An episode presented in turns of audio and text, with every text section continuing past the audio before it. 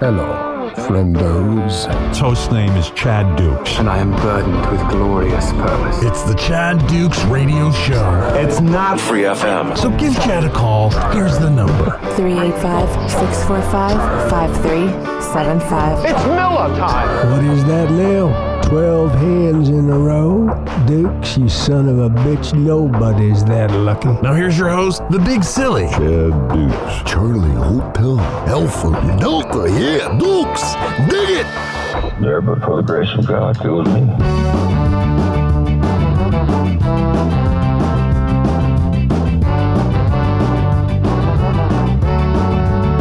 Where the nickel size hell and the damaging winds. We over New York, never let us back in. We blew out the lights, kicked the windows in. And when the law showed up, said they're gonna have to take us in. They're scared of my music.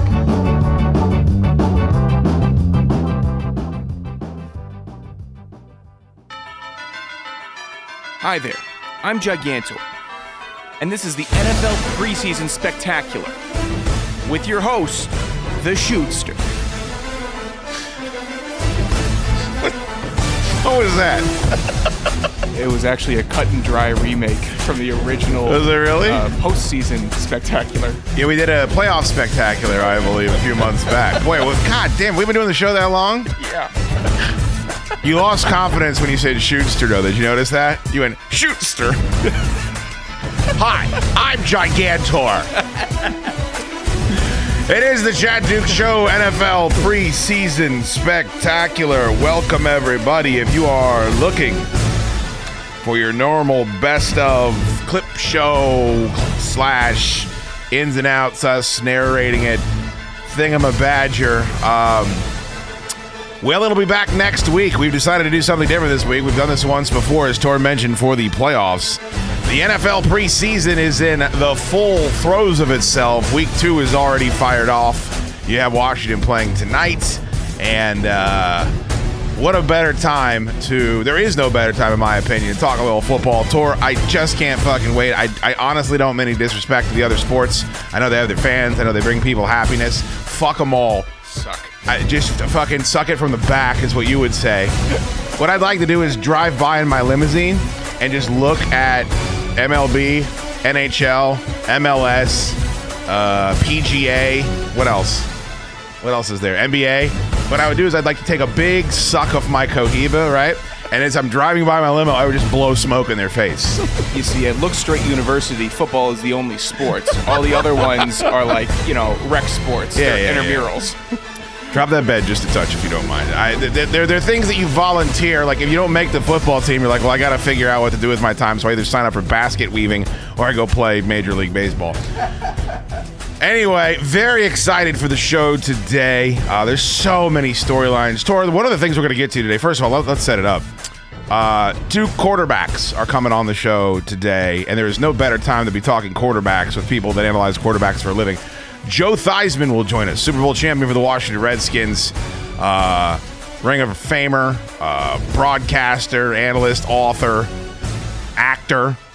Guy's been in incredible movies. Uh, he's got a picture with Andre the Giant that everyone on Earth should be jealous of. And the great Sean Salisbury, who I think honestly is the best person talking football living.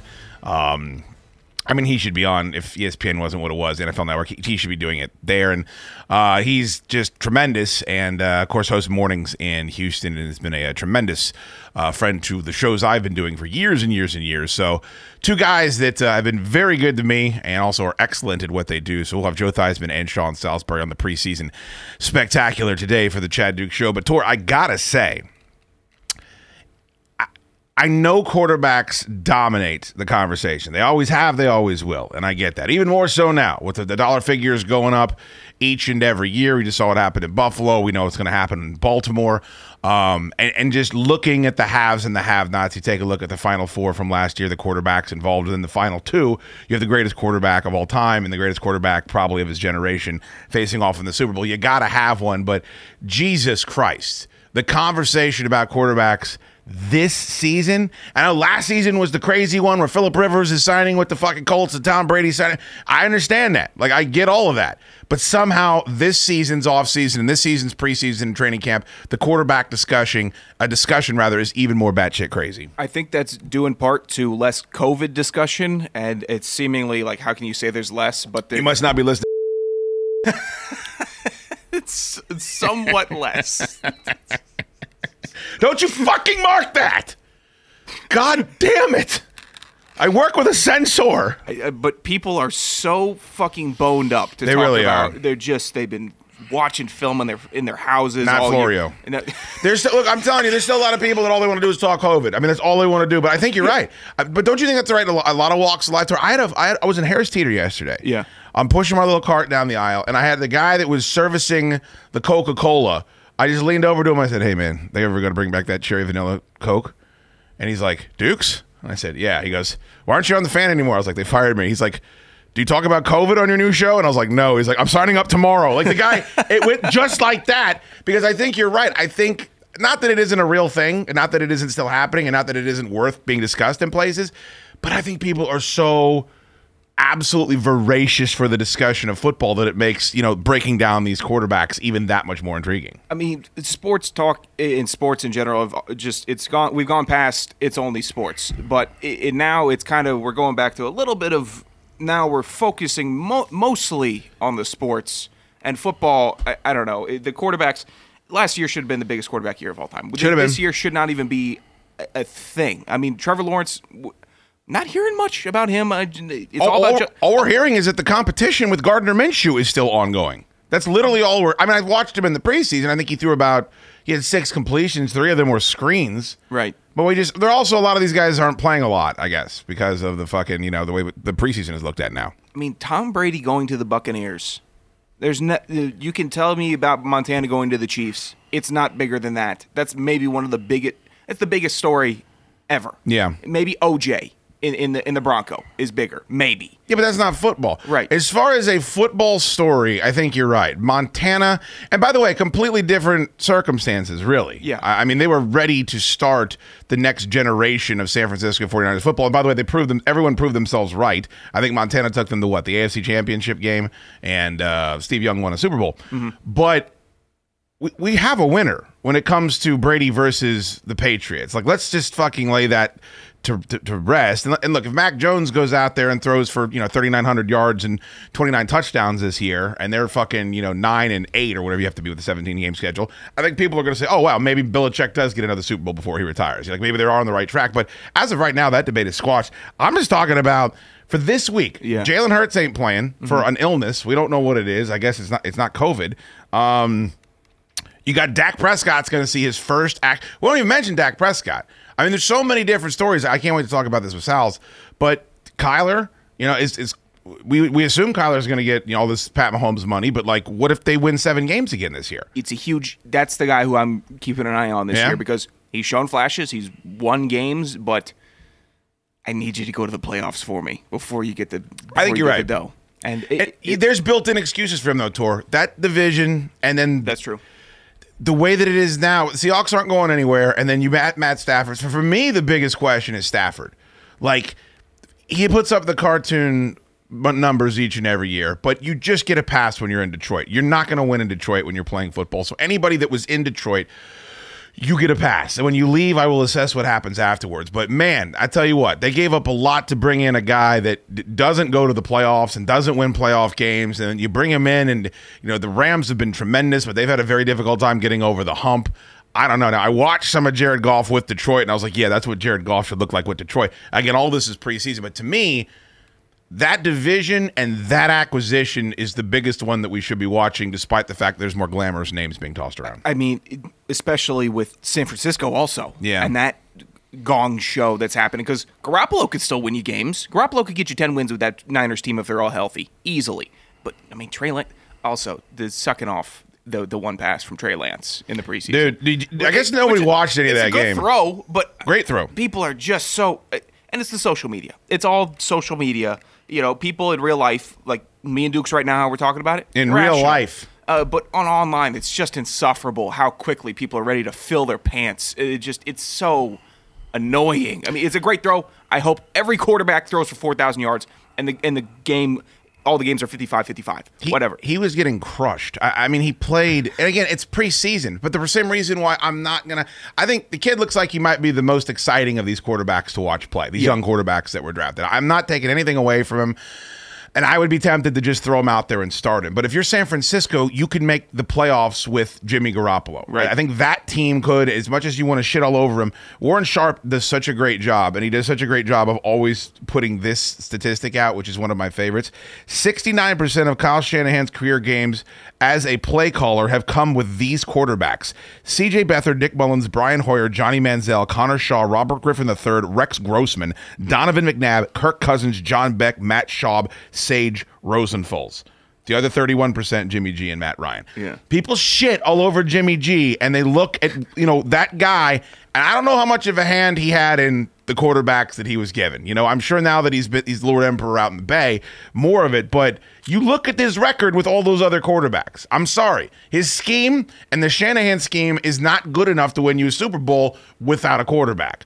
Um, and you can dismiss Garoppolo all you want, and, and perhaps he should be dismissed. Perhaps he can't get you over the hump. But he's had a lot of success in this league and a lot of success with Kyle Shanahan. So people that just think the rookie's just going to walk in because he was drafted in the first round, I don't know how he can be expected to beat that guy out who's already knows his offense. I just and I made uh, a little bit of production for some guy uh, in San Francisco a couple years ago.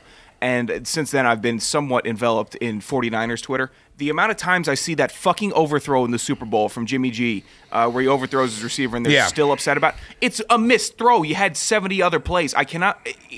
He took you to the Super Bowl, and I get you had a great wide receiver corps, uh, uh, running back uh, by committee that year, and you had a great defense. But, you know, it's not Trent Dilfer out there. I think people are spoiled. I think Exact- because we have Tor, we have constant access to highlights. We have constant access. I can watch all of Pat Mahomes' games. So San Francisco 49ers fans are sitting there with a sense of entitlement, looking at their quarterback and saying, "Why don't you play like that?" Nobody plays like that. There's two or three guys. It's Aaron Rodgers. It's Pat Mahomes. It's Tom Brady, and then we can start talking about some of the other ones. But Eh, there's five, there's three elite guys probably, and five to six really good guys, and the rest of the league kind of falls. Baker Mayfield. Yeah. Like, are you 100% for or against Baker Mayfield? No. Ryan Tannehill. Every time I think Ryan Tannehill, I mean, he's a bag of shit, then I pull up his stats and I'm like, oh, whoa, wow, hold on a second. They're not winning despite him. Yeah. I think people just get oversaturated with the national conversation, and it's a, it's coveting. Our entire society now is based on coveting. What, instead of we talk about this on the show all the time. Instead of building up what you have and focusing on your energies and your family and your situation, we just covet and want to tear down what other people have, um, and that gets you nowhere. It certainly doesn't win you a Super Bowl. It's pocket watching, and also Pocket watching. Uh, it's not like there's a whole bunch of QB poverty this year. It- when I'm No. looking when I'm looking across, what do you have?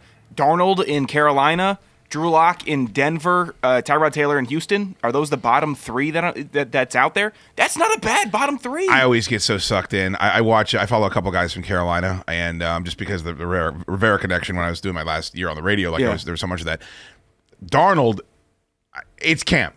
Throw dimes, just fucking dimes all over the field, and I'm like, oh Jesus, like maybe, maybe he's gonna be okay. Like McCaffrey's gonna be healthy. And I'm I'm just assuming they're gonna be at the bottom of the division with the sorry ass Falcons. Um, don't even get started. They're suck. They're gonna suck. it's uh it's gonna be bad. So um all right, so there's there's a shitload of storylines. The one thing I wanted to say, I think Justin Fields is in is not in a good spot. And I'm gonna explain that.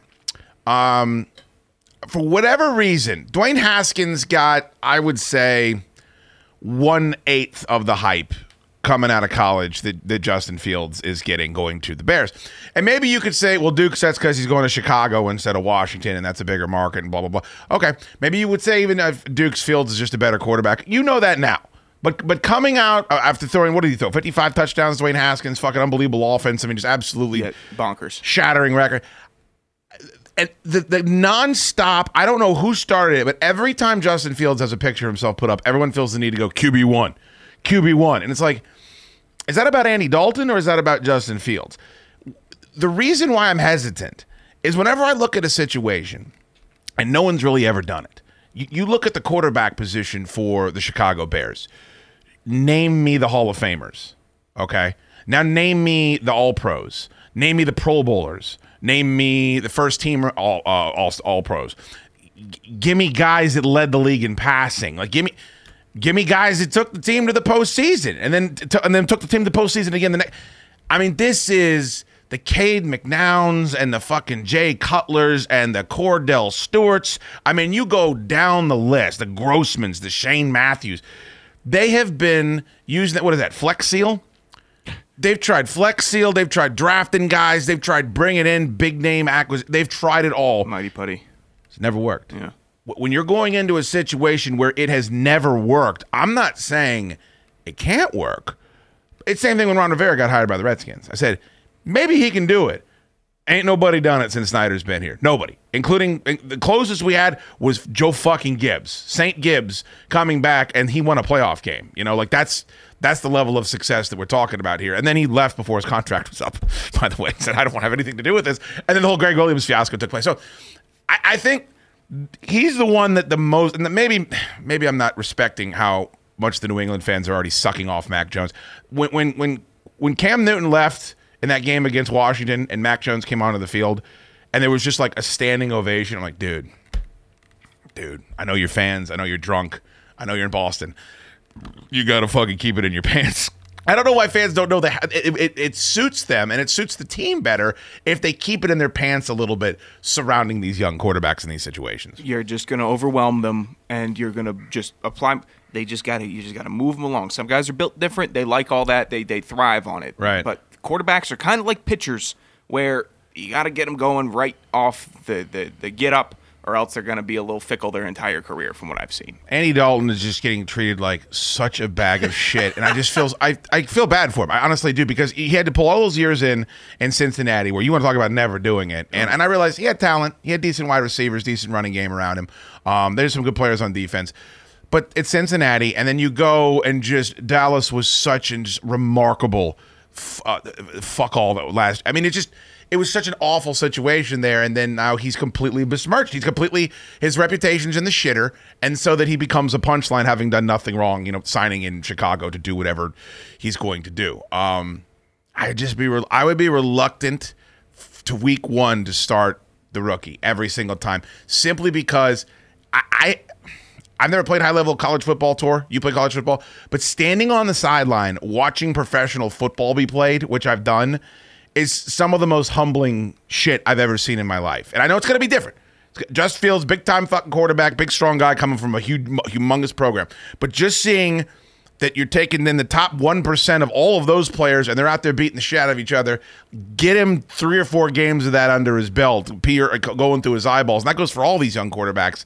Um, I think that's incredibly worthwhile. It's uh, it's definitely a culture shock. I remember uh, I went on a, a spring day to my school uh, where the, all the incoming freshmen were, uh, you know, they're going to come and watch the spring game, and then you, you just kind of sit on the sideline and watch how everybody acts. And I'm like, holy shit, these guys are just yelling at each other, and they're spitting, and there's just water flying, and coaches aren't giving a fuck. And then take that up a notch to where Yeah. it's grown ass men and not a bunch of 18 year olds just hoping to you know get their dick sucked after the game you're going and it's like jobs are on the line and people are intense and it's just and- and you just know they're uh, NFL players also they're just you you just I don't know it's it's gonna it's it's a culture shock Well, also, there's a point of this that a lot of people don't bring up that I've had players talk to me about. And when you are competing at a professional level, it's not just, hey, we're both friends, we're out here having fun playing a kid's game. They're literally taking money out of your pocket. They're taking food out of your kids' mouths if you want to be dramatic about it, because you have things like win bonuses and performance bonuses and playoff bonuses and roster bonuses. And you're competing with guys on your team, and then you're competing with guys across the field where you can look at them and legitimately say, You're stopping me from being able to, you know, buy my wife a new car or, or put away enough money so that my grandkids don't have to worry about going to college. Like, there's some real shit that happens in professional football that, that doesn't get talked about a lot because we all just look at it and say, oh, look at them. They're lucky. They get to play a sport for a living. That's not necessarily the way that it's being looked at by the guys out there playing.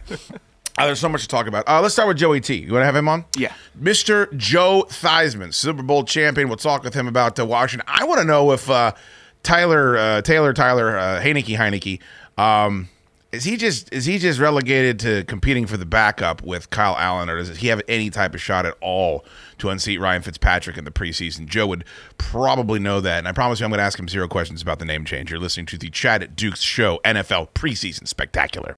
Hey everyone, if you haven't become a Facebook supporter of the Chad Duke Show or want more information, head to Chad Duke Show on Facebook and click the supporter hub tab. It's $5 a month. You'll get access to all the video content from our bonus shows and Friday night Hoot Nannies.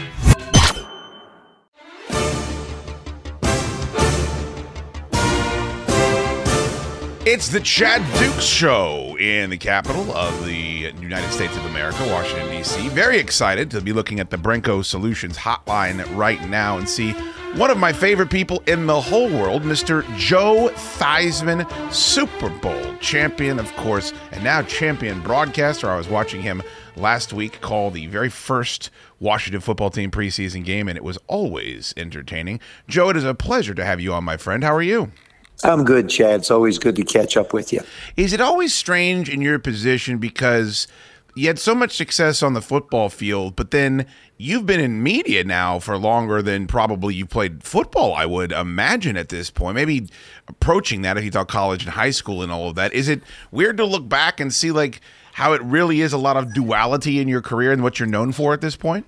It is fun. I mean, it is ironic. I'm probably known for the guy with the worst broken leg. You know, the the first worst broken leg. There's been uh, quite a few since then, unfortunately. But um, it was just an unbelievable opportunity to be around some great players, some great coaches, and you know, I have a favorite saying, Chad. It's the day you stop learning is the day you stop living. Mm. And uh, what broadcasting allowed me to do, and I've spent I spent 23 years in the booth, and I, I still do it now for Washington, have for the last almost 10 years of the preseasons. Uh, the thing that I enjoy so much is continuing to learn about our new young guys and the concepts and the way the game continues to evolve. It's like I, I would, if you're a dentist or an accountant or a lawyer, or no matter what you do, as a as you know a radio host, you continue to evolve to try and learn as much as you can to be as informative as you can, and that's what I'm. You know, that's what I try and do. Uh, with football. I just I love learning. I love to watch these young guys go. And you know, I laugh sometimes. I think back in 1984, I think including bonuses, I might have been the highest paid player in the league at a million dollars a year. Wow. And uh, and, and then I just I just read where you know Josh Allen just signed his new contract for 250 million, and 150 guaranteed, and, and I think it's great. I, you know, I'm one of those guys that I, I, believe in free enterprise. I believe in supply and demand. And you, when you don't have a lot of guys that can play at a high level, and you have someone that can, you want to keep them around. And so good for these young guys, but it's it's all part of the growth and learning. But I've I've enjoyed every day and every step in the process. I think it's one of the reasons why you still remain so successful. You've heard other people. I forgot who told this advice to me, but they said you're never going to earn a dollar worrying about someone else's dollar, and it's a situation where it's wow. not. You know what I mean, wow. Joe? Like if you that's prophetic. Yeah. That's great. Well, I mean, how that's many great. How many people do you know are are? I mean, you go on social media, it's bereft with it. You you sit there and you're everyone's worried about what everyone else is making. Everybody's angry at everybody. I was like, well, that's not advancing you. You're not getting further along in your situation if that's the way you operate. And I think that's the mentality you're talking about. Looking at what these quarterbacks are making nowadays. Yeah, it's it's good for them. And and, and for me, I've had I've had very different careers too. I mean, it was football for 15, and then it was broadcasting for 23, and then after the 82 season, I started doing speeches, and I continue to do those now. Uh, to talk about you know the things that are in my book, which is called "How to Be a Champion Every Day," and that's the essence of the book. Was based upon the presentations that I did for so many years for so many different organizations, and and and I learned about them. I mean, there are companies that I have spoken to. There's companies that I do research on that I actually buy stock in. So, but it's all be, not because of what someone tells me, but it's because the research that I do. And I, you know, when I was a kid in high school growing up, and uh, I never really cared much for the the book part of it. I, mean, I was a C student. I was a good student, let's say average good student. Then when I got to college, um, I basically barely got into Notre Dame, and I made up my mind that I wanted to stay eligible to play football. And so I I really literally, and this is true, I went out on two dates. One date my freshman year, one date my sophomore year when I was at the University of Notre Dame. At that time, it was an all male institution, but I went out on two dates. Same girl, Margie Broderick was her name. I'll never forget. She wound up becoming a vice president of a bank in Chicago. Um, but I, I committed my time to the football and uh, to the pool room and to my studies. I used to shoot a lot of pool on campus, but I, I just you, you just priorities are something that you really have to work on. And one of the things that I ask people to do is is figure out what you want professionally, personally, spiritually, financially. Write them down. I, I'm a firm believer, Chad, that if you bring something out into this universe, it has a chance of happening. If it stays in your head and it doesn't come out here to get a chance to be nurtured, then it's really not going to go anywhere. Yeah. And it's you know, and it's that's what you do. Yeah, I mean, it's uh, that's just sort of the way I look at life. It's so much. So many people I know need to hear stuff like that too. Um, How to be a champion every day. It's available on um, only place you can buy books. You can pick it up. I've, I've read it. It's Audio too. Hardest thing I've ever done. Hardest thing I believe. Oh, I've you did the done. whole Well, thing believe- yourself?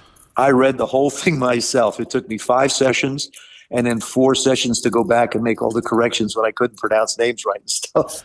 God bless. I've always wondered about that. How long that Oh, process takes. It sounds like it's arduous. It is. I'm telling you. I mean, at first I thought, "Hey, this is a neat idea. I'll just, you know, I'll, I'll read my own book. I'll do the audio for my own book." Sure. And then, holy mackerel! I mean, I would Um, rather you read your book if I'm buying your book to me, but I still I could understand if you said, "Hey, let me get let me pause. Some some other guys out there need some work. Let me go ahead and get some Oh, I- paydays from other people."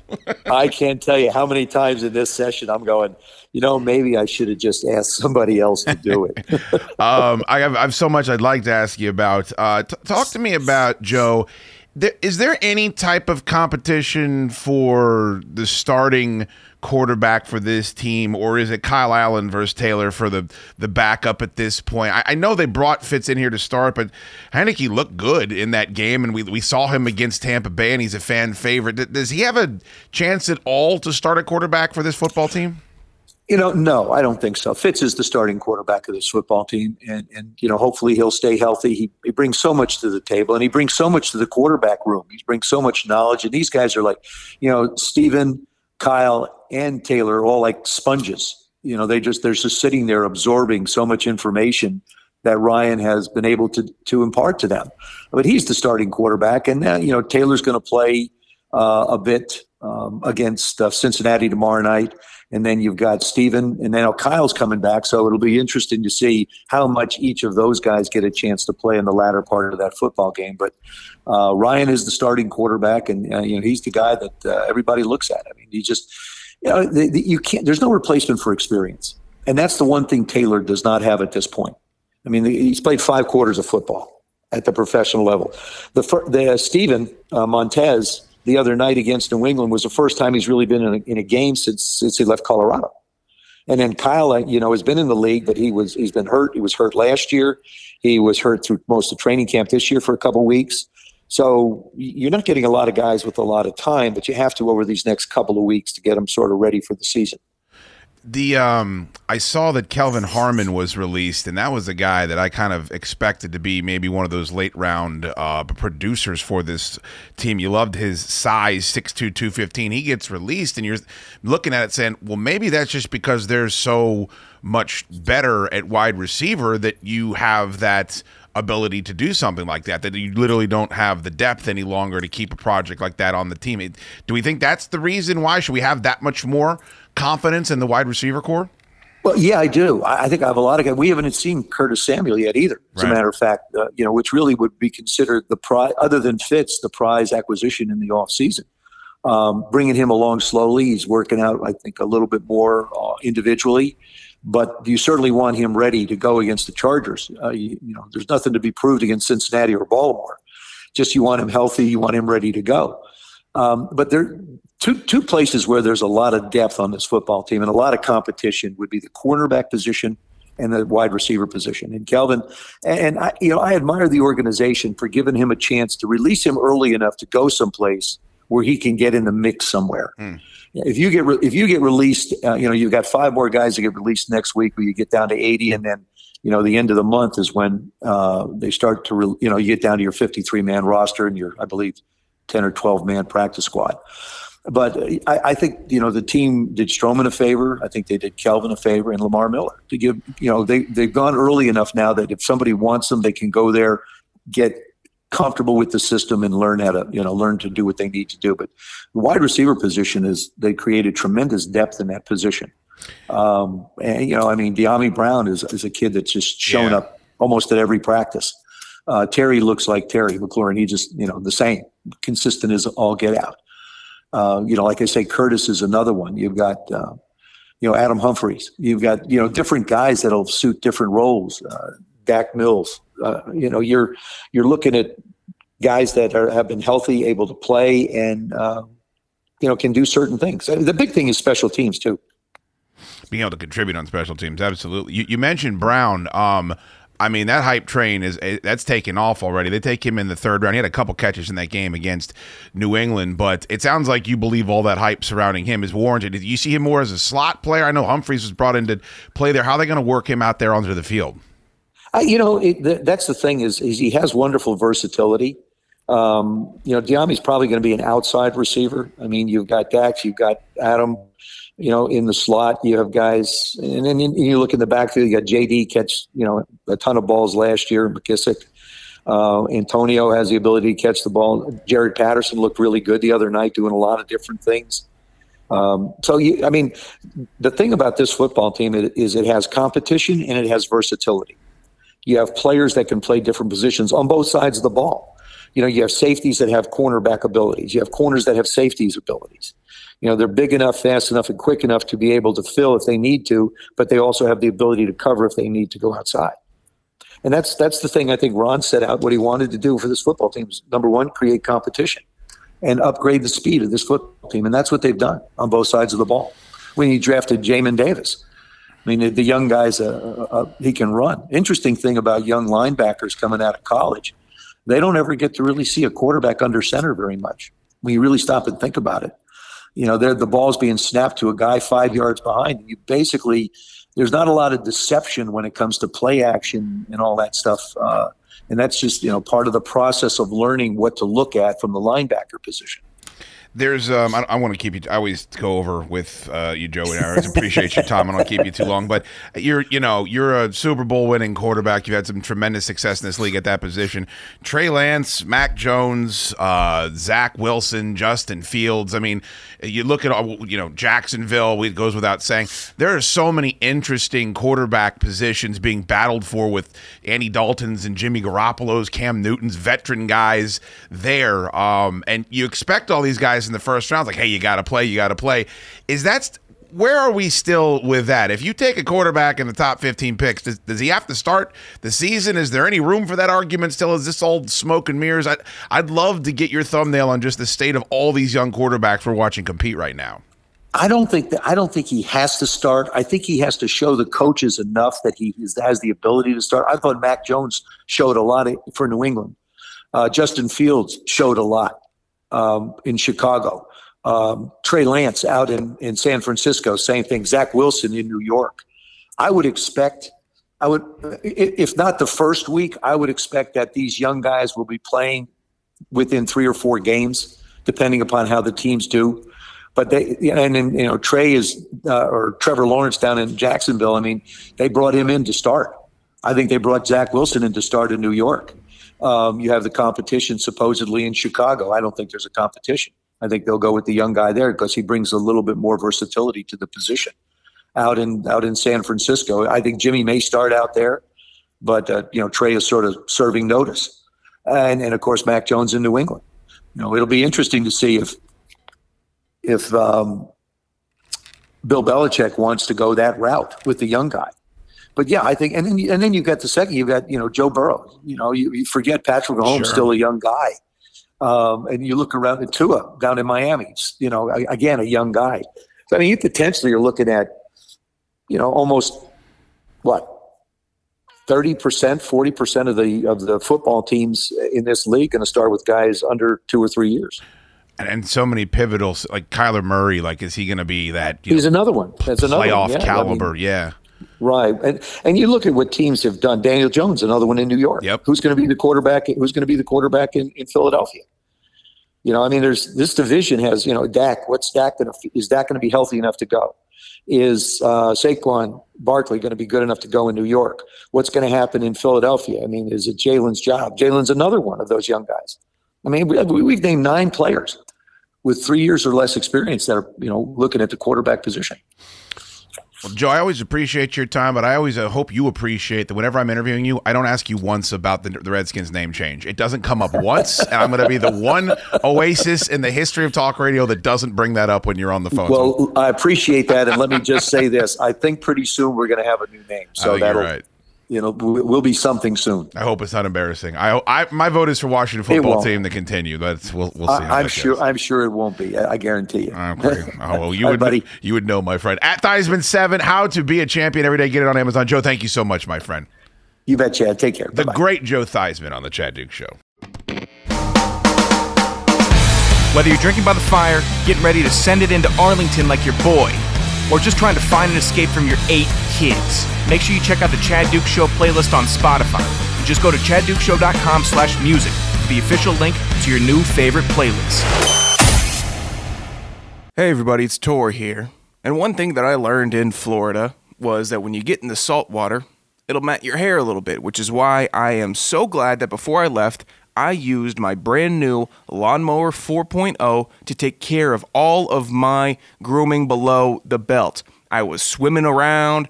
I didn't have any uh, problems afterwards in the shower. You know how you get that saltwater hair, it's all matted up. Imagine that down below the belt. I know you would not be comfortable with it, which is why I can only recommend to you the Manscaped Lawnmower 4.0.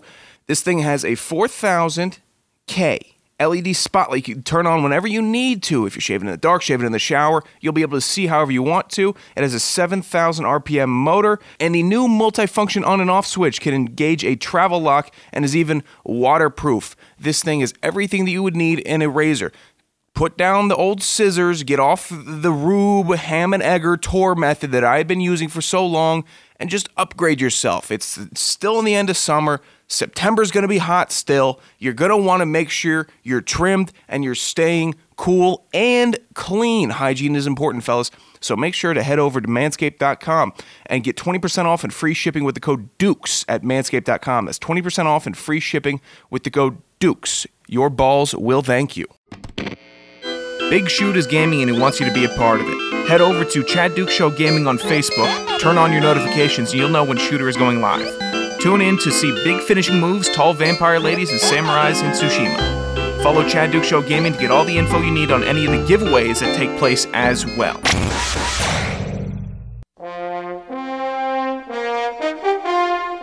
Thank you to Joe Theismann for coming on the show. Thank you to Money Monk for sponsoring the Fortress of Solid Dudes, where we broadcast each and every day. Monk's Barbecue in Purcellville, friendos. They got a bunch of specials this weekend. a bunch of cool stuff coming up for um, for fall as well. Monk's Barbecue is the best. Monksq.com, I believe, is the website. So uh, check them out. I'm actually heading out uh, tour today after the show to Flying Ace Farm in um, Lovettsville to actually get our uh, our event. I'm going to start storyboarding some of the event. Uh, he requested that you come, but I said there's no way that would happen because you would have to come. Um, but uh, of course, we have the big event out at Flying Ace at uh, October 9th, our Sasquatch hunt and fish fry. So we're going to kind of figure out where we're playing the wiffle ball. I'm going to take a look at the pond and kind of see where we're setting up um, for the bass fishing tournament. Uh, see where the Mortal Kombat machine is going to go for the Mortal Kombat tournament. Yes, all of this is happening. If you want details, you can follow us on the socials at Chad Dukes Show on Instagram and on Facebook. But uh, man, that's shaping up to be a, a great time. I wonder if there'll be another football throw off. I feel like every time you go out anywhere now, there's listeners around, you get challenged to throw a football. I'll throw it against anybody anywhere. Anybody, throw down immediately. And I know Shoot's got my back on that. I, I do. I, I would. s- I would be surprised if there is anyone listening to this right now that could throw a football as far as you. And it pains me to say it, but you got to give the devil his due. When I see that meaty-legged Sasquatch fucking lumber out onto the field, I know that that Nerf ball's getting thrown into orbit. So you've earned that, young man. Thank so you. Very excited for that. Thank you.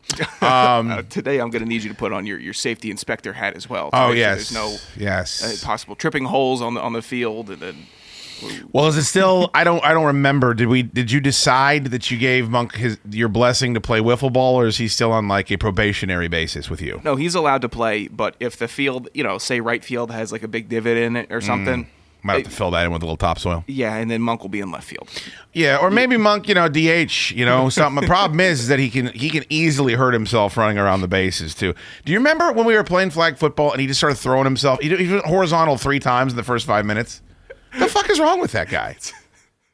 He just so many people were on the ground. He thinks it's Army Navy out there. We were playing fucking touch football. You were calling mesh routes and people couldn't. Dude. Too, too much hip. I think. I think the hips on everybody was just was just bumping too much. I wanted to throw a swing pass, like fucking, like give and give and go, and, and then everyone was just rolling around on the ground, grab, oh, on my leg, on my knee, and I'm like, all right, well, I guess, I guess we'll call this off. Got to play pickleball or something like other old people. Uh, that'll be October 9th. I'm looking forward to that. Looking forward to Sean Salisbury coming on the show, the absolute best in the business. I assume most of you are familiar with his works. Uh, if not, you're in for a treat. It is uncensored Sal's. Tor might be my favorite thing on earth next to Velveeta shells and cheese with hot dogs and Frank's Red Hot Sauce. Uncensored Sal's is about as good as it gets. He answers a question I think about Ryan Tannehill, and it's the funny. I, I don't know. It's, it's just a hilarious answer because it's Well, it's because it's so honest, too. Yes, exactly. It's just honesty. I'm like, oh, this is just refreshing. There's no sugarcoating. That's how he feels. I love him. I'd kiss his face. Uh, please don't tell him that, but I would. Uh, Sean Salisbury on the Chad Dukes Show NFL Preseason Spectacular 2021 edition. If you're feeling hungry, go check out the show's presenting sponsor, Monk's Barbecue in Purcellville, Virginia. You can follow Monks on Twitter and Instagram at Monks BBQ. That's at Monks BBQ on Instagram and Twitter.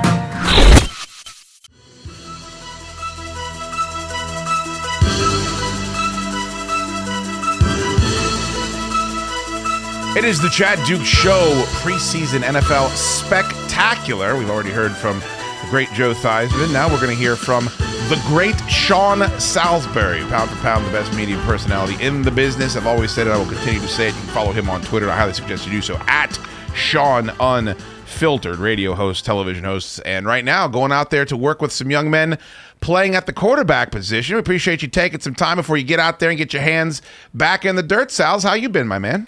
I'm doing great. Uh, hope you've had a good summer. Always great to be on with you, brother. I miss him weekly, and uh, I'm happy to be here. So thank you. Fantastic. I know you, uh, for those of you that don't know, Sal's got about a thousand irons in the fire, Is all successful people do it all time. So thanks for pulling one of them out and chat with me. I, I, I think it's a great, it's always a great time to have you on, Sean, but especially right now. Have you, do you ever remember, if you want to talk about Stafford and Goff being in new locations, uh, Kyler Murray, his ascension, you know, Tua in his second year, Daniel Jones, and then you get to all of these young quarterbacks, and, and we're talking about first round picks that you got to play, but they got Sav Garoppolo and Cam Newton and Andy Dalton are there. I mean, I feel like we talk about quarterback hysteria all the time, you and I, but I can't remember a time where there's this much going on at that position. Couldn't agree more. And I'm not a preseason guy for the most part, as far as like my excitement hasn't kicked into football normally. But I, I'm more excited. I mean, I've always loved the regular season, and I know guys are trying to make teams and do all that.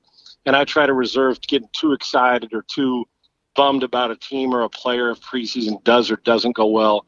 But been in the situation, so I understand. I understand where those guys are coming from, trying to get ready, and it's such a short time. I, I can't remember a time when I've been this i don't know if anxious or excited is whatever word it is it describes looking forward to a regular season and to exactly what you've discussed. I'm with you. And not only are these guys good and we talk about quarterback chaos and all the things guys that have been in the league a couple years that are looking for quantum leaps guys that are new and we got five first rounders that can flat ass play. At least the early returns look like it. And we got a bunch of veterans who are good players but are trying to fight off a kid who the kids that are in their 20s that just don't know what they don't know except making plays. I, I'm pumped, man. And then to see if you know if there's teams that the offense can catch back up to their defense, like in Washington. I mean, I, am as excited and as it is intrigued with uh, football and the young players and the young quarterbacks. And I'm with you, the Kyler Murray leap. I think he makes a Lamar Jackson quantum leap like he did in and and to where he's an MVP candidate. The Stafford stuff on the first team, hell, I can go on and on. And which one of these veterans, Cam or Garoppolo or Dalton or anybody else, is going to be able to hold off these rookies that are just that, that we don't wait much time to throw them in and they appear to be mature as hell for guys that are pretty young. I would agree. Um, Sal's the the Browns and the Bills. I, I'm so excited about watching both of these teams this year. And I, I want to be edgy enough and, and forethinking enough to say like they, you know, they're going to be able to leapfrog uh, Kansas City. And Kansas City lets teams hang around, and then uh, you know sometimes they put themselves in bad positions because of that, and they rely on their talent. But you know they address the offensive line. They still have the best quarterback in the game. They still have talent all over the board. They have the championship mindset. Is is there any team right now you're looking at and saying, "Oh yeah, they're gonna they're gonna step over the Chiefs this year." I love the Chargers. I mean Herbert, but his progression and you know moving forward with all that talent. That maybe that, that's a something you might want to speculate about. But I really I can't see it happening this season as much as I think it would be incredibly entertaining if it did. I'm gonna tell you, I don't. They haven't leaped over the Kansas City Chiefs, and the two of the teams you talked about are the the uh, Browns and the Buffalo Bills. But Yeah. I'll damn well tell you, they've closed the gap. They have, and a lot of it has to do with the the the gap between Mahomes and Allen. And now, while Mahomes is number one, uh, Josh Allen ain't tenth. I can promise your ass that. And we see, I don't understand. Maybe it's because he's brash. Maybe it's because he is a walk on in his past, that he's always playing with a chip on his shoulder, that he responds to people, that people, I, I don't know what it is, but why people, Kevin Stefanski's a pretty good judge of football players. I have no idea why the Baker Mayfield dismay or, I mean, if we if you took his name off it and stuck him in his first and third year, you were year two, but in his first part of his career and said, okay, here's the numbers and here's what he's done with his team, and didn't put the name by it and didn't put the team by it, people would say, damn, yeah, he's a good player. Well, I think Baker Mayfield also the next jump, and I he's a he's a guy that his energy rubs off on players. And what's not to like about their damn roster? Hmm.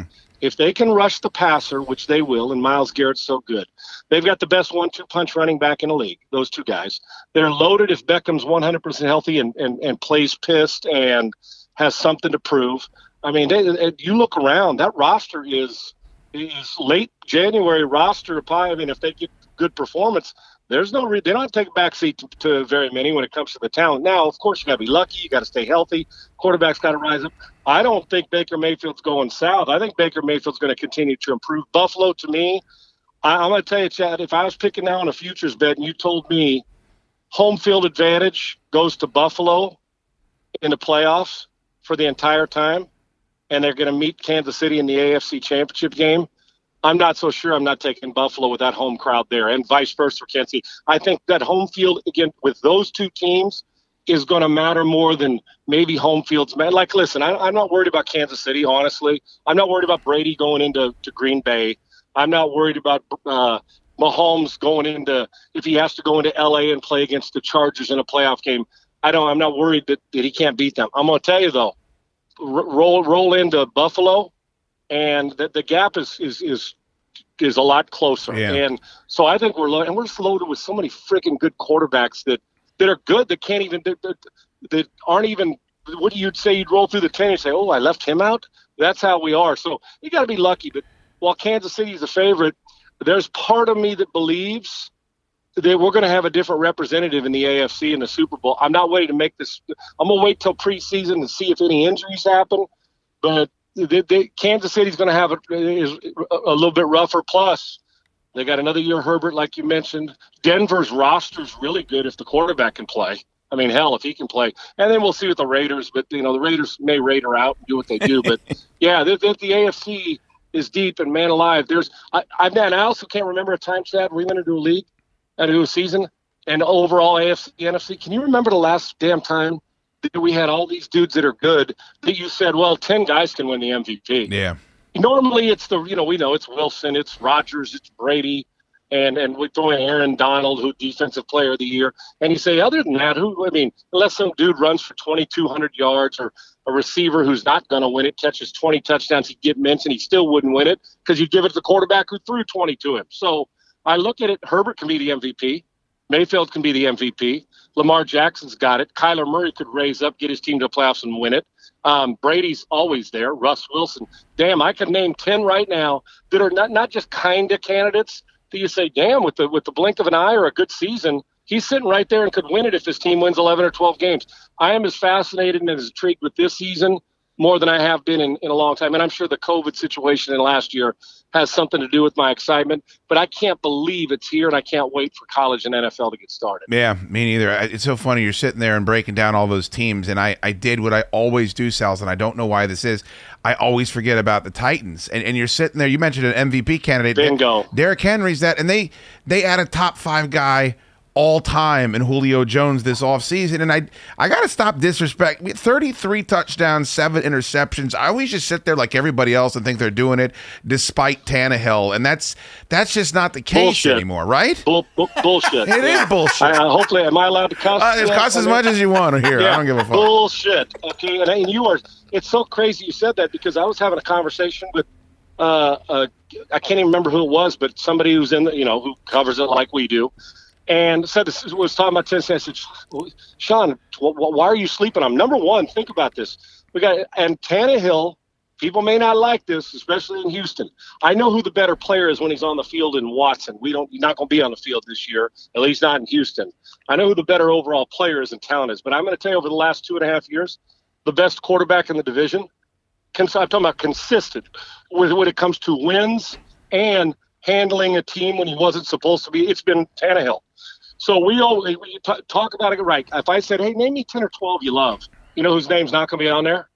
Tannehill. Yep. Now look at his performance. Now the, the question is, Todd Downing coming in as the coordinator, will he have the same, excuse me, as rhythm as Arthur Smith, who's on his way to Atlanta? And if they take that approach, and Derrick Henry's capable of rushing for 2,200 yards, and he the, the ball ain't heavy, and he proves it because that dude will carry it 30 times, 35 times, 40 times, and by about the fourth quarter, you're so tired of getting your ass kicked, you say, man, you want to surrender. That's how good this dude is. So, and then you add Julio Jones and AJ Brown. Right now, this time his career, AJ Brown may be better than Julio Jones just because of youth, right? And Julio, but maybe also capable of going out there and catch 12 touchdown passes with play action. And they don't. We don't know the quarterback situation in Indy. Uh, Wentz himself. The Houston Texans are got a backup that's a journeyman backup, but a solid player in Tyrod Taylor. And we got a rookie in Jacksonville with a team that's trying to find themselves. Well, the Titans could very easily have home field advantage in the AFC, and and there is no team in the NFL period that's set at least offensively. Now you've got teams that are better set up defensively, and that'll be their thing. Can they shut teams down in a red zone, and can they get after the passer, which they've struggled to do to put the passer on the ground and make him throw from the dirt? If this team offensively offensively gets home field advantage or they even go on the road, here's why they can do both. They might be the best offense suited to play in any type of weather because Henry can wear you out in the sun. We know that, and they can play action you to death. They make you play the full field because of play action and because of him. They don't have a problem running it if there's eight guys in the box because he's a bring your own blocker guy, an outside linebacker who friggin' it, it plays running back, which is friggin' stupid how monstrous this guy is and how good he is. And then they got the guys who can kill you in one on one on the outside. And then they can play action death and hit that stuff over the middle and create space. Their offense, and then they go on the road and play in Buffalo, and it can be 10 degrees. And you say, we'll protect the football. We'll hit the short stuff off play action, and Derrick Henry will control the clock, which is big when you got Allen and, and Mahomes and anybody else in the AFC or Baker Mayfield. Cleveland may be second because of their run game as well, but they're both equipped. And you're right. If you sleep on Tennessee before you know it, they're they're 12 and five or 13 and four, and staring right at a possibility to have home field advantage. But they are equipped to go on the road. And even though they lost Jonnu Smith, and I understand that, and Davis, I'm not so sure their offense won't be better. My biggest concern about them is Arthur Smith. Losing him, not a player, because I think if if they're in that same pass calling rhythm, the Tennessee Titans right now are the team to beat in the division and are dangerous because of their lineup. Uh, hey, Sean. Uh, the NFL has just recently come out saying they're going to be a little more stringent with the taunting penalties, and I know that you know there's a difference between uh, getting spit on on the field, which you know that's something that's happened to me, and you should get a flag Right. for that. Uh, but I mean, flexing after you make a big play, or, or you know, celebrating with a little hand uh, first down marker uh, like Cam Newton used to do. You know, it was a little bit irritating. But that's because he was always carving up uh, my, Atlanta, uh, so I was annoyed by it. But it, it never felt like penalty needed. Uh, do you do you agree with the NFL kind of trying to take away a little more of the taunting, or are you fine like letting the players show a little? And uh, I, I just need, I, I love the question. I don't know where, listen, we're at, a, we're at a time when they can't get pass interference, and, and I'm not dogging the refs. I know it's I don't want that job. It's tough, and I, my problem with the NFL is we try to the, the the rules committee meets and we change shit just to change it every year. Some some stuff doesn't need change, right? It's almost like oh, it's new year. Just because you sit in a meeting room doesn't mean it's always needs to be changed. There may be some things to do, but there may be some things you say we're not changing that. When it comes to this, I, I, I got old school and new school in me. I don't like the guy like you mentioned. I can't stand. You're up 21. The other team is and you're you've been throwing all over a guy in a corner. You run a curl route, the quarterback overthrows the guy. They're down 21 on defense. It's the middle of the fourth quarter, and he comes back and you know how the the, the when they decline a penalty and a referee that he's waving his arms like the, the, the, the dumbass made a play. You didn't do shit. Okay, you sat there and watched both over the head. That kind of taunting is it's a little irritating. Or a two yard quarterback sneak that is in the middle of the first quarter and you run away from everybody and point to the first down. And, you know, it's not that big a deal. It's just, it's annoying because you're like, don't you know the situation of a game? All right. But with that, I don't know why. Uh, now, they say celebrations and taunting. So where's the line for me? You're right. Spitting in somebody's face, grabbing somebody's balls, which has happened to me at the bottom of a pile, twisting their leg, all those things. Those are just cheap plays. But a celebration, you stand over a guy and for, for, four seconds after you make a catch and look down on him, yeah, that's taunting and it's stupid and we don't need it. And I don't know why we think we have to have it. Gamesmanship's one thing, being an overboard clown show is another.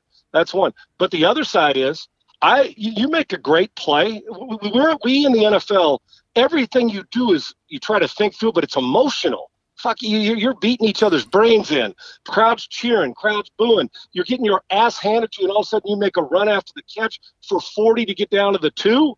Now, listen, I, I have zero problem with you popping up, spinning the ball, and saying, let's go play and let's get after it and go and jacked up and flexing your muscles. As long as it's not so blatant, you're not there to embarrass the other team with the celebration. You're there to embarrass the other team with your performance. So I'm a guy, I love celebrations. But my question is, what do they call the difference between a celebration and a taunt? Yeah. The guy over spikes the ball four yards from a guy. Is that a penalty? Or if a guy makes a run and carry, I saw one in preseason, made a big run, ran. I mean, I've carried like eight guys. I can't even remember who it was. This last week, and then popped up and just looked back at the guy that tackled him, and maybe maybe looked down and said something. Wasn't that big a deal. They flagged him. So I need to know where the line is because I love celebrations, and I, it's okay for a little taunt the guy to run by and say, you know, hey, look at the scoreboard. Okay, big deal. That's gamesmanship. But when when it put it this way, when that takes more attention away from the play that was made, is the way I look at it. Now we got a problem with the taunting. So a little bit of fun and gamesmanship, I'm okay with. A lot of celebration, I'm good with, as long as you're not dumb enough to spike the ball on a two-minute drill with no timeouts and realize you're costing your team. But hell, these guys talk. A receiver and a, and a DB, they're going to get after it. But I don't need a guy standing over him, barking at him, you know, putting his cleat on it, all those things that go on with over taunting. I think we know the line the question is, will the refs know the line in emotion? Refs act on emotion too. Not supposed to, but they do. I want players to be emotional. It's a damn emotional football game. But understand the difference between being emotional and being an asshole. And there's a big difference. Sal's had a great tweet about this and put it into context for me. He said the NFL still doesn't know what a catch or pass interference consists of. They want to take away raw emotion on a football field where emotion is everything. Sal's, I agree with you, but if you watch the NBA, kids started jacking threes because that's what the NBA is becoming. Yes. I, I'm not. I'm kind of a Charles Barkley guy. It's like, hey, you raise your kids. You you tell your kids that I'm not the guy you should be looking up to. But I- you know, when kids are learning sports, it's about fundamentals. It's about sportsmanship. I think sportsmanship is important and it teaches you more than just how to play football. And they are going, I understand when Ron Rivera comes out and says, hey, we don't want. I get that argument. So I think they're coming from a good place. And I also just immediately got ripped apart by Twitter because that's what Twitter does. And oh, it's the no fun league. And I understand exactly what you're saying. And you guys go to war. I mean, you're smashing into each other with, I mean, these are car crash after car crash simulated out there on a football field. There's going to be some emotion, but. I do think they're coming from a good place where it's like we want to enhance sportsmanship, and I don't necessarily think that's just a bunch of stuffy old dudes, you I- know, trying to stifle young creative athletes. I, I couldn't agree more. Everybody thinks it's a get off my lawn moment. Right. Like Gran Torino, you know, Clint Eastwood having a doggone beer on his porch, I kind of, you know, sitting there and, you know, the scowl he makes at everybody. No, it's not that. This isn't a let's hate the young guy. It's this is an old guy's game, and dude sitting in his living room, 70, doesn't understand. No, I, I don't believe that either. Now, there may be some of the old school guys sitting there and say, I can't stand it. I get it. But listen, I coach these camps all over, right? And we're to the point now in a in a of camp and shorts and a t-shirt. A guy will catch a ball, run a slant, and start taunting the DBs at a, at a, at a, at a football camp. It's like, come on, man, talking and get. I, I like the energy and I like the celebration, but we don't have to run back and stand over the guy and dance on. I mean, that kind of stuff. Kids are watching. We want our kids to love it. We want adults to love it. I don't ever like taunting to take away from the game. There's going to be enough fights and and people b- bouncing into each other during a non-celebration. So I, am with you. I, I I know what they're trying to do, and I do believe in sportsmanship, and I am big on. Come on, man. I come from the, the school of Marcus Allen, Barry Sanders. At the time I played, I never celebrated a complete pass where you like taunt a day in my life. And I, maybe quarterbacks don't do it as much, but I, I've never spiked the football, give it to somebody else. That's just never been me because I know how hard it is. Because when you do it, I don't I don't want to over taunt because karma comes back to get you. Then the guy you taunted somehow has a clean shot on you. So I always try to respect it. I know some do, and some live off it. They feast off the taunt, and I, and I get it. But listen, the, the taunt can't be bigger than the game. Barry Sanders handing it to the ref, Marcus Allen handed it to the ref. That was theirs. I'm okay with the guy, the fun bunch back in Washington. I thought that was a cool celebration.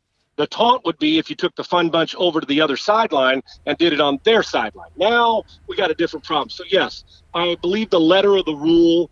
They're just trying to keep it fun without taking it, making it a sidebar to the game.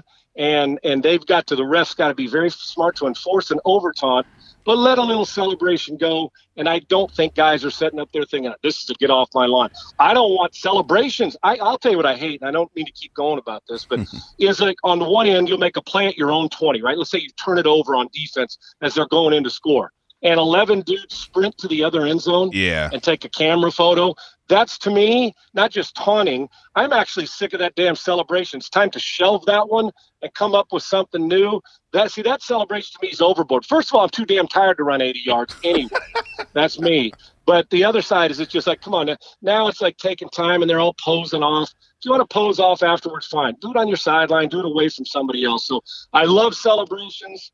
I don't like guys that are more, put it this way: if you're known more for your taunting than you are your game, you ain't gonna last long in the league. I'll tell you that. Completely agree. Uh, the gentleman is actually going out to coach young men in football right now, so we will let him go. Of course, uh, mornings Sports Talk seven ninety. Uh, go to Cameo, book a cameo from the great Sean Salisbury. That's a fun thing to do. And at Sean Unfiltered on Twitter. Best twenty minutes of the week every time you're on, Sals. Thank you so much, my guy. Have a I'm great here weekend. for you anytime you want me. I appreciate you guys. Great stuff. Thank you. Best in the business, Sean Salisbury. It's the Chad Dukes Show.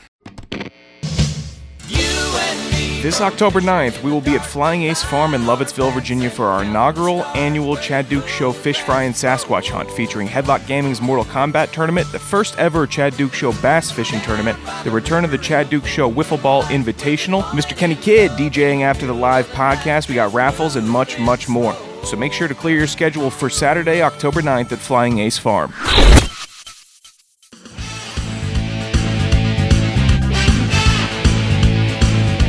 Thank you to Sean Salisbury for coming on the show.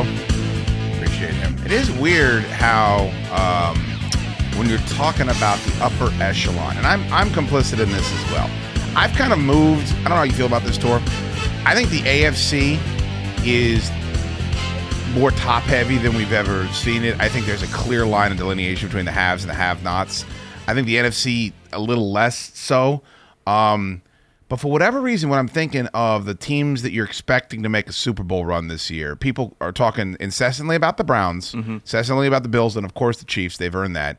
Um, I have moved the Ravens out of that conversation like every single and I know they won the playoff game last year but every single year I feel like the Ravens are always in that those talks but to me they're clearly on the next tier down why do we forget about the Titans like they can win on the road that clearly uh Derrick Henry gets better as the season progresses you know he becomes more effective they can play defense they you know we talked about Julio Jones during that interview with Sal's and Tannehill's better than everybody thinks why, why do you think they don't get thought of in that same you know echelon. I think it's because they're not ruckus makers. I don't think Ruckus makers. I think uh, the last time they were making ruckus was with the Chris Johnson 2,000 yard season, and since then they've just kind of been you know meandering a little bit. We got Kenny Britt. Oh, okay, cool. He's he'll give you a thousand yards two seasons in a row, and then fall off into nothingness, and then you just didn't really have much. And now you have everything, but you did it quietly because Derrick Henry doesn't look like he runs that quickly, even though he's one of the fastest pure runners in the NFL. And Ryan Tannehill, for some reason, is not as exciting, even though he just produces and produces. And they're gr- a gritty team, and they're a, a tough team, and they focus on their on their lines, and that's boring to a lot of fans, but it's exciting for me. It is. Um, I mean, you got to talk about that receiver corps as well. I mean, that's got to be one of the most talented receiver corps in the league. I, they're very efficient. People don't like that. Yeah, Um, exactly. Yeah. they- I mean, they just aren't. Tannehill's, I think, very good, but he's not going to probably go out there and throw over 500 yards and four touchdowns in a game. He doesn't need to. I don't know that he could. Um, and the people don't like that as much. But um, they, they the Ravens, man, Lamar Jackson's just a really exciting player, electric player. So people, I don't know. I think you're right though. I think it's an entertainment factor. They're not as entertaining as some of these other teams that play, and that that's really what draws in the casual fan. the Patriots were a really boring team for 15 years. Right. And last year was a little different. You know that that Patriots Seattle game was one of the most fun games I've I, I've had watching. When it was down to fourth and two, and Cam Newton's going to run it in. When I saw him taking the ball with the rock, it, it going for the goal, I'm like, this is peak. Yeah. This is the best. But before that, for 15 years with Tom Brady, no matter how great he was, they always played boring football. They won like 21 to 12 or 21 to 13 every single week, and people in New England could appreciate that because they've been watching it for 15 years. But Tennessee, I, I think their fans appreciate it, but the league doesn't because it's not air raid deep bomb 80 yard to Tyreek Hill, and it's just different styles, but. They're both effective, but one's just a, a bit more entertaining because it's something in our brain that says, "Oh, throw far, fast man." You know that that's Throw far, fast man. I forgot they signed Josh Reynolds too. I mean, he had some really good games in Los Angeles for the Rams, and now he's on the Titans. So there's plenty of weapons over there. They well, signed Bud Dupree. yeah, yeah, that's right. I forgot about that. Yeah, I don't know. I, I He's it just- legit. bro. It just goes to our point, though. I mean, just, whatever for whatever reason you don't think. I mean, think about how much more the Jaguars have been the topic of discussion, and, and they have won Jack Dick. You know, I mean, they've been a fucking nightmare. They don't know if they're coming or going. They don't know if they're going to play in this country or not. And it's just an endless conversation. I get it. If you, you know, Urban Meyer and Trevor Lawrence in the same offseason, draft a running back in the fucking, you know, end of the first round, people are going to be steamed up. But um, yeah, I don't know. I, here's what I know. I, I loved Joe Burrow, and I, I think I made some really bold predictions about Joe Burrow's career. Uh, I just I feel very comfortable not trusting his ability to make it through a season, whether it's because he gets hit so much, or because there's durability issues, or just because of what we were talking about with Fields and the Bears. You're dealing with an organization that has never been able to fucking do it. Um, I don't know. I have a lot of questions about. I, if you were to come to me and said Duke's the over under on him starting games this year is nine, I would take the under. I, I think eight is right about in the pocket of where I, I think he's going to run into some problems, and, and maybe it's even a situation where like, hey, there's a lingering injury that they shut it down because they're already, you know, fucking four games below 500. But it, that would not surprise me if that happened. And then we never get to see his full potential. I hope I'm wrong about that because he's been spectacular, and they certainly feel comfortable putting a lot on his plate early in his career. But got some real hard questions about that. Yeah, I'm looking at their, I guess, projected offensive line depth chart here. Left tackle Jonah Williams, first round uh, draft pick. He's going to be solid, and the other four. I mean, it's just, it's not great. And I know Ja'Marr Chase is going to help the offense, It's great. but you, know, you, they needed to do something else. They needed to. They, they're going to, they're going to get him killed. Do you believe in um because they're going to have Odell Beckham Jr. back? Do you believe that the Browns are who we saw last year, or is it closer to an aberration? I I think as long as you got if Nick Chubb is healthy and that defensive line, man, I mean they just have murderers on, and all the hype you're hearing about Myles Garrett this year is just through the roof. Um, tough division though, tough hard nosed division where it's going to be a hard out, and then people I think they go fast asleep on the Steelers. I think they're so ready to shovel. I think I have a bet with you on the. No, I have a bet with Monk. Uh, you and me on the, the Ravens, you and Monk on the Steelers. That's what it is. Yeah, I, just think people are very comfortable saying, you know, the window's closing for Roethlisberger and the Steelers. As much as I think his weight loss is overhyped, he just got a nice shape up on the beard. I I just can't imagine having confidence saying, Who, yeah, we're Monk? What's that? Monk. Oh, it's talking about. Oh, talking about Ben Roethlisberger. Oh, oh, right, right. He does have burger in his name.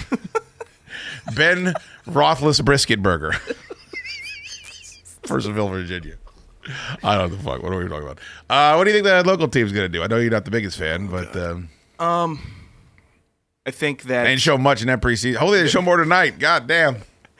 I think that fans are going to expect uh, Jamin Davis to be Devin Bush week one. Okay. and that's just not how it's go- how it operates. I think he's going to be a stud linebacker for the team. Uh, but you just got to be patient with young linebackers, especially with how fast they are. Um, He's fast and sideline to sideline. I mean, it's tough not to get excited about what he can bring to that defense. it's going to be instincts with him, uh, and that's going to determine how many spectacular plays that he's going to make. But he's a tackling machine also, so maybe he'll do boring tackles. He'll, he'll rack up 150 easily, and he'll be fine. But um, I think ceiling for the team, which is very doable, uh, 10 wins. I think they can. I think they can lock in 10 wins. I think. I think you win the division with 10 wins. I think their defense can will them to seven of those wins, and then Okay. three of those wins I can put on Fitzpatrick just doing whatever he does. You forget where the Dolphins were when he was starting for them Yeah. when he got benched. I mean, there was a little mini controversy about that, and deservedly so, especially now with the questions we have about Tua Tagovailoa. He didn't even come up. We were talking about those young quarterbacks, by the way, and he's you know humongous season for him. That's a team with playoff aspirations. Um, I think they did such a great job with bringing in Samuels, who we haven't seen yet because of course he had COVID and the injury, or was on the COVID. Did he have COVID, or was he on the list where he was exposed? It's so difficult for me to parse all that shit out. I thought it was a groin. Uh, He was hurt, but he was also on a fucking some type of COVID list. Um, you bring in Dyami Brown. I mean, that was such a weakness for them last year. Is basically if Terry wasn't going to do it, Logan Thomas was a threat in the red zone, but you really didn't have a lot. They signed Adam Humphries. It's going to be a, a true slot receiver for them. I mean, if you go out there and you got you got five pass catchers on the field that can all hurt you in different ways. I just think that's a really big deal. Now, I'm sure Ryan Fitzpatrick is going to throw double digit interceptions. I'm sure that's going to happen. Yeah. But Jesus Christ, if you like to sling it, that's a good combination of guys, an upgraded combination of guys to sling it around to. the Dolphins and Washington are actually very reflective of each other. Both last uh, last year, stellar defenses, uh, and then Ryan Fitzpatrick was on the team. Running backs were, uh, I mean, Gibson better than Miami's running back, but this offseason, Miami picked up Waddle, uh, Washington picked up uh, Samuels, uh, Miami Gesicki at tight end, and then uh, Washington with Logan Thomas at tight end. But they're a defense-oriented team. I think though both those defenses were top five, especially Miami's uh, defensive backfield was incredibly strong. Uh, so it's going to be, they're both going to, I think they're going to be parallel to each other this year. I, I tell you what I don't like, and it's the second straight year of it, the Antonio Gibson McCaffrey comparison. I, yeah. I, I don't fucking like. First of all, it can't, it just can't be. It- you're talking about a guy, a thousand yards receiving, a thousand yards rushing. Count how many times that's fucking happened. Right. All right. Just statistically, it's so difficult to do. I'm, I'm glad people see that, but if Rivera wasn't the coach, would they be saying that? Probably not. Um, if Gibson go out there and get you close, I don't even need him to get a thousand though. Tor, I don't need him to be that fucking let's hammer him in between the tackles. Use that guy creatively. Clearly, he's got some shift. He's got some wiggle. He can catch the football out of the backfield. He's a weapon.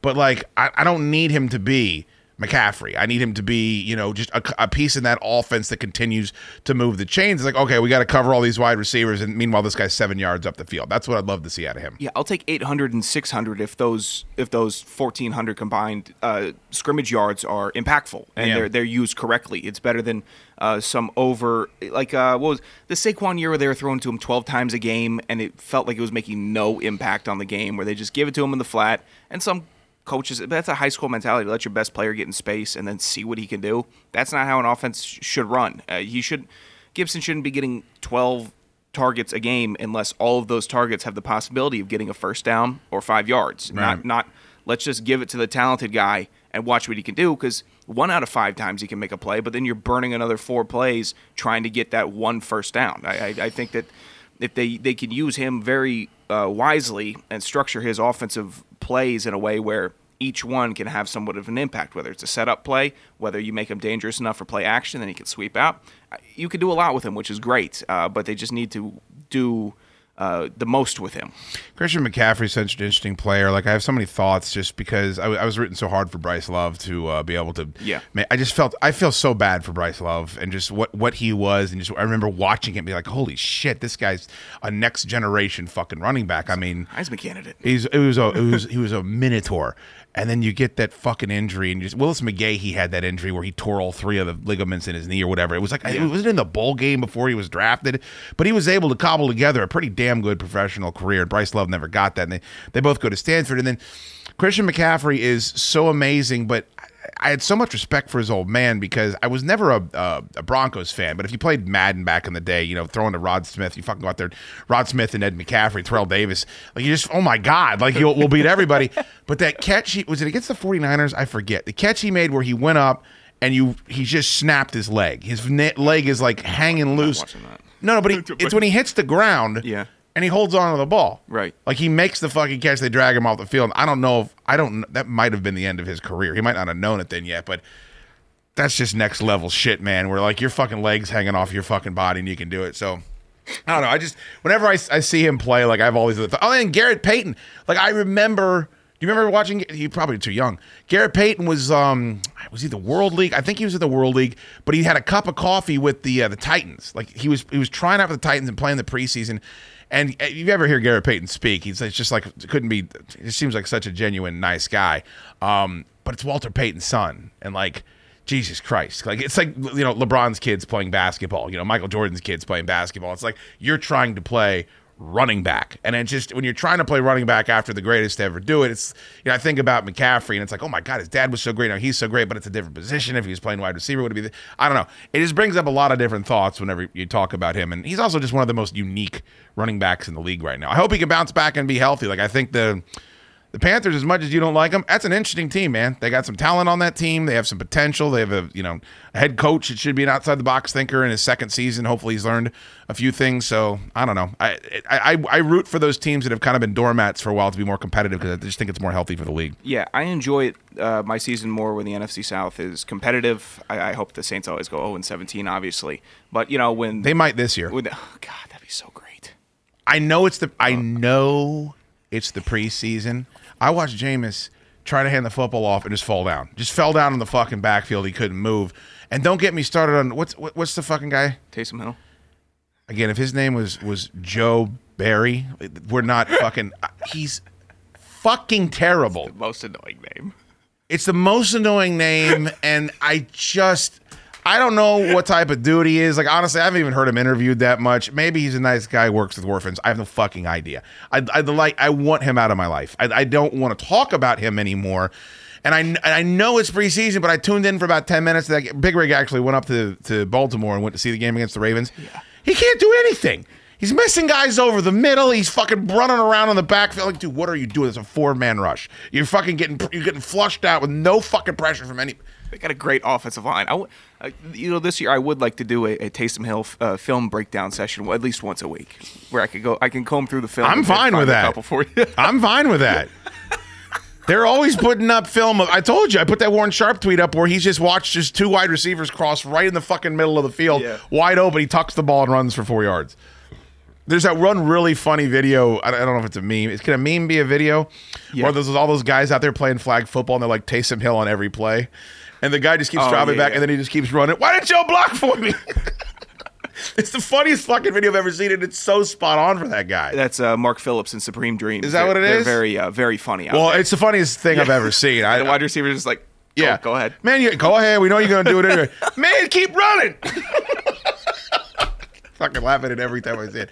Um, but I also I think a lot, a lot of that is towards I hate the Saints. Like I feel like I, was very sad looking at the images of the you know the hurricanes going through there, and you, you feel bad. But I just fucking swear to God, I felt like we've been trying to be told that America's team is New Orleans ever since that 20 years ago, whatever it was. And now every time anything goes bad with the organization, their fans revolt. They won't watch the Super Bowl. They pull up billboards because a call gets missed when calls get missed every week. And uh, I don't know. I, they feel like Bobby Cox and the Braves to me. It's like you had Drew Brees, you had probably the best team in the NFC for 10 straight years. Exactly. Uh, and you have one championship. You couldn't field one defense for, for about eight years. It's hard to win championships. I mean, I get that. It really is. It's really hard to win Super Bowls, especially in a single elimination. Fucking they they I just feel like when the, when it's all said and done, that Sean Payton fucking Drew Brees combination, it's over with, and you're gonna wish you did more with it. You're gonna wish you had something like what Belichick and Brady did. Right. It'll be Shula and Marino. Fantastic stats, fantastic wins. Yeah. But, you know. Very close, I mean, very Shula, close Shula got his rings, though, I think, with Griese before that. It'll be interesting to see if uh, Payton does eventually end up in Dallas. I mean, that was always the fucking rumor, and you'd have to assume if this, uh, you know, this whole thing goes tits. It would be, but if this whole thing goes tits up, I mean, Bill, you know, Bill Parcells ended up in. Everybody ends up in Dallas. And They get, they get their man. All right. Uh, well, this has been a shitload of fun. Uh, we're gonna probably. I don't know if we're gonna do. We probably won't do another preseason spectacular, but we're gonna drop shows on this uh, like this for you uh, throughout the course of the season. Um, and we're gonna be talking football every week. So if you're listening to this for free right now and you're on the fence, say, ah, I don't, you know, I don't like paying for podcasts. I think you'd like what we're doing. It's chaddukeshow.com. You can go ahead and subscribe. You can cancel anytime you like. So if you listen to it, hey, this isn't for me. Uh, no harm, no hard feelings, but uh, you get the entire back catalog. Um, this past week alone, Jesus Christ tour. Um, how do we describe this past week on the show?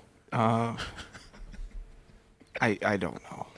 It I mean- was- it was a tribute week. Third, it was a To a tribute week to. Fez Whatley. We had great. We had Eastside Dave on at E-Rock. We had Sam Roberts just talking about Fez, but around it was such horse's assery. I mean, just the BMI segment with Ant Man yesterday. uh, then we had Maggie Q on, and then we also had graphic designer Greaseman. this is all in the same show. And a Florida recap. Tor went to Florida. He was fighting an army of iguanas. I mean, there's just a lot to get to. Anyway, the show's I'm very I think the show's very good. So if you'd like to check it out, go to uh go to the website, chaddukeshow.com. Oh, by the way, tonight, where's the music tour? Oh, shit. Come on, it's the NFL preseason spectacular. We need the NFL preseason spectacular music. Tour the music. Tour the music now. Greenwell, the lights. The switch behind you. Hurry. Tonight, if you're listening to this on Friday, if not, you missed it. Chad Dukes Show Friday Night Hootenanny. Go to facebook.com slash Chad Dukes Show. We will be live. Hon- Honestly, I have no idea what we're going to do. Dick Smokin already called out sick. Um, Did he really? Oh, yeah. Sent me the big long. At least he texted me this morning. I got the wall of text.